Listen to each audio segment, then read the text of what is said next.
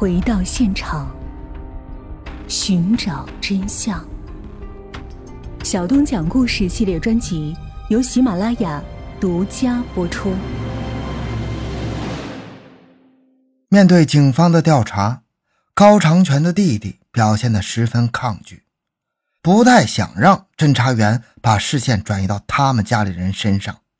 不过，侦查员在周围邻居那里了解到，高长全走了之后，并不是一直没来，他在二零一零年左右好像回来办了个身份证。面对找上门来的警察，高长全的弟弟思索良久之后，拿出了一张纸条。纸条上是一个书写的邮寄地址，收件人叫方颖，还有一个手机号码。这个方颖是不是就是高长全的情妇方颖本人呢？还是重名呢？如果收件人是方莹本人的话，方莹还活着，那么说明地窖里的女尸肯定不是方莹。原来就在发现白骨的前一年，高长全确实回来过，是回来办二代身份证的。但是他并没有在家里停留，只是交给了弟弟一个地址，嘱咐他办好身份证之后就给他寄过去。有了这样一个重要线索之后，警方立即连夜赶往纸条上的地址——山东潍坊。第二天早上十点，警方来到了纸条上的那个地点，这是一个城乡结合部的平房小院。院里没有人，锁着门。警方根据方莹照片，又在周围进行走访，问周围的群众有没有见到过这个人。经过一番了解，附近一个做生意的人说看到过这个人，在附近宾馆里当服务员。按照指点，警方来到了那家宾馆，并最终见到了住在这个小院里的人。在验证对方身份证之后，警方证实了这个人正是房主高长全当年的情人。方莹，方莹说：“当年就是因为他和高长全的事儿曝光了，高长全才带他私奔的。这么多年来，他一直跟着高长全过着东躲西藏的日子。他已经不想再回老家了。”方莹还告诉警方说：“高长全出门做生意去了，并不在家。”这么长时间的努力，警方原来推断的一切又都被否定了，案子好像又回到了原点。侦查员们都非常的失落。方莹确实还活着，但这样一来就证明了地窖里的尸骨不是方莹。案件似乎一下子又回到了原点，侦查员们的心情非常沉重啊。方莹还活着，是否就意味着房主没有嫌疑了呢？如果说死亡时间是在二零零五年之前，是房主离开家之前，那证明房主应该知道这件事儿。因为他经常下到这个地窖里去干活，那么大一个尸骨放在地窖里，他不可能没看见。但如果死者的死亡时间是在二零零五年以后，也就是房主离开家之后，那这个事情就不好判断了。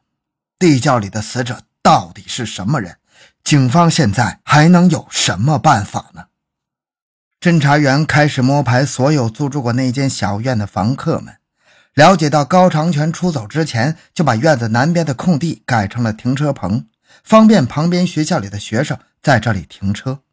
自2009年之后，进出过这个小院的人更多了，有附近的学生、建筑工地的工人，有村民，有租户，甚至还有流浪汉。总体来说，在这里居住的人流动性比较大，人口也比较复杂。因为时间跨度比较大，所以牵扯的人员就多。就在侦查员排查出租户的同时，远在潍坊调查方莹的侦查员有了意外的发现。侦查员跟方莹谈了很长时间，却始终没有见到高长全。高长全迟迟不肯露面，电话也联系不上。方莹遮遮掩掩的神态，让侦查员觉得其中大有玄机呀。在这种情况下，侦查员就询问高长全去哪儿了。当时方莹一会儿说出去摆摊做生意了，一会儿又说回老家了。于是侦查员要过了方莹的手机，打算亲自给高长全打电话，却发现方莹发给高长全的短信根本就没有发送出去，而且拨给高长全的电话也少了一个号码。很明显，方莹不想让警方找到高长全。侦查员们感到很奇怪，一是方莹的态度，他对侦查员的到来并没有表现出惊讶；另外，对这个高长全的去向有所隐瞒呢。高长全为什么不愿意见到侦查员呢？警方推断，方莹肯定知道高长全离开的原因和去向，该怎么让他说出来呢？于是，侦查员和方莹聊起来这些年来的生活。方莹说：“两千零三年初夏，也正是非典肆虐的时候。”她和高长全两个人晚上出门约会，被村子里的稽查队发现了。之后，丈夫大发雷霆，不光打了他们两个，还和她离婚，夺走了孩子。回到娘家以后，村子里人都看不起她。后来，高长全来找她，两人就相约一块私奔了。方莹说，私奔之后，高长全卖起了水果，而他则在宾馆里当起了服务员。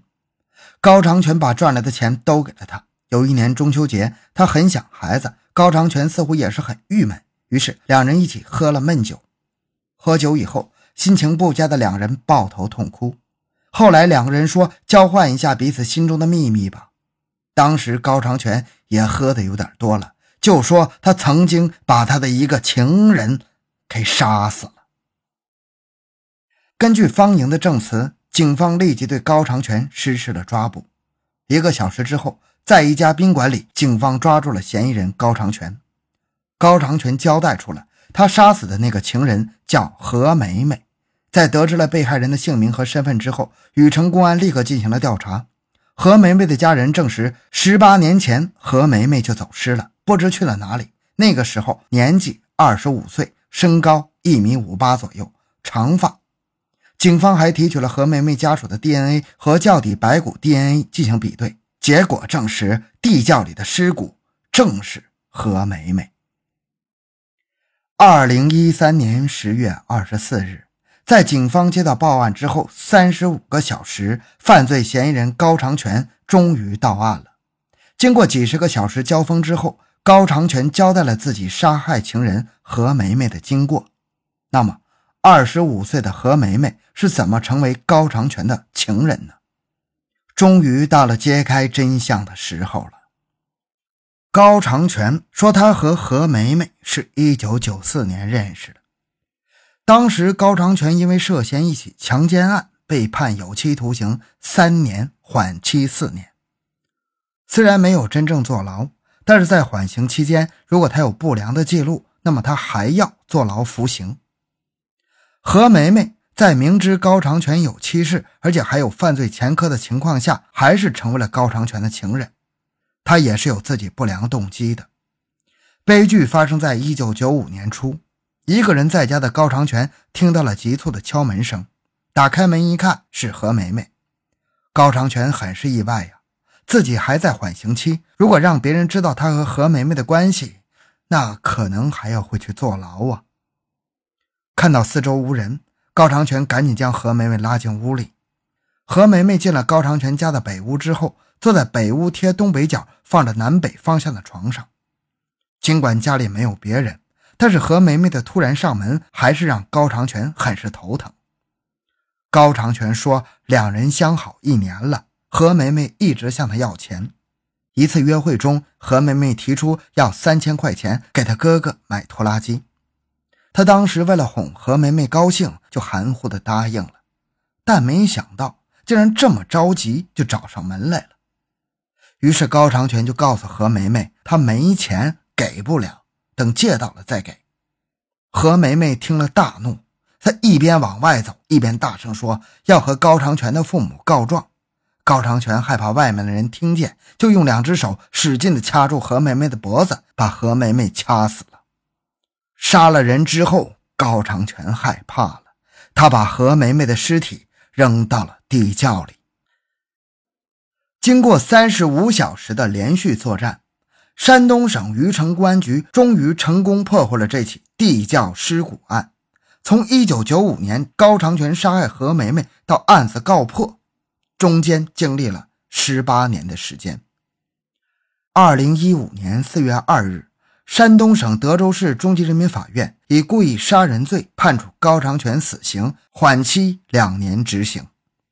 因为混乱的男女关系，最终高长全为自己的人生写下了一个悲剧的结局。我们千万不要忘记，每一个人都有追求幸福的权利，但是在追求幸福权利的同时，有一个法律的底线不可逾越，越过了底线，结局只能是悲剧。好，这个案件讲完了。小东的个人微信号六五七六二六六，感谢您的收听，咱们下期再见。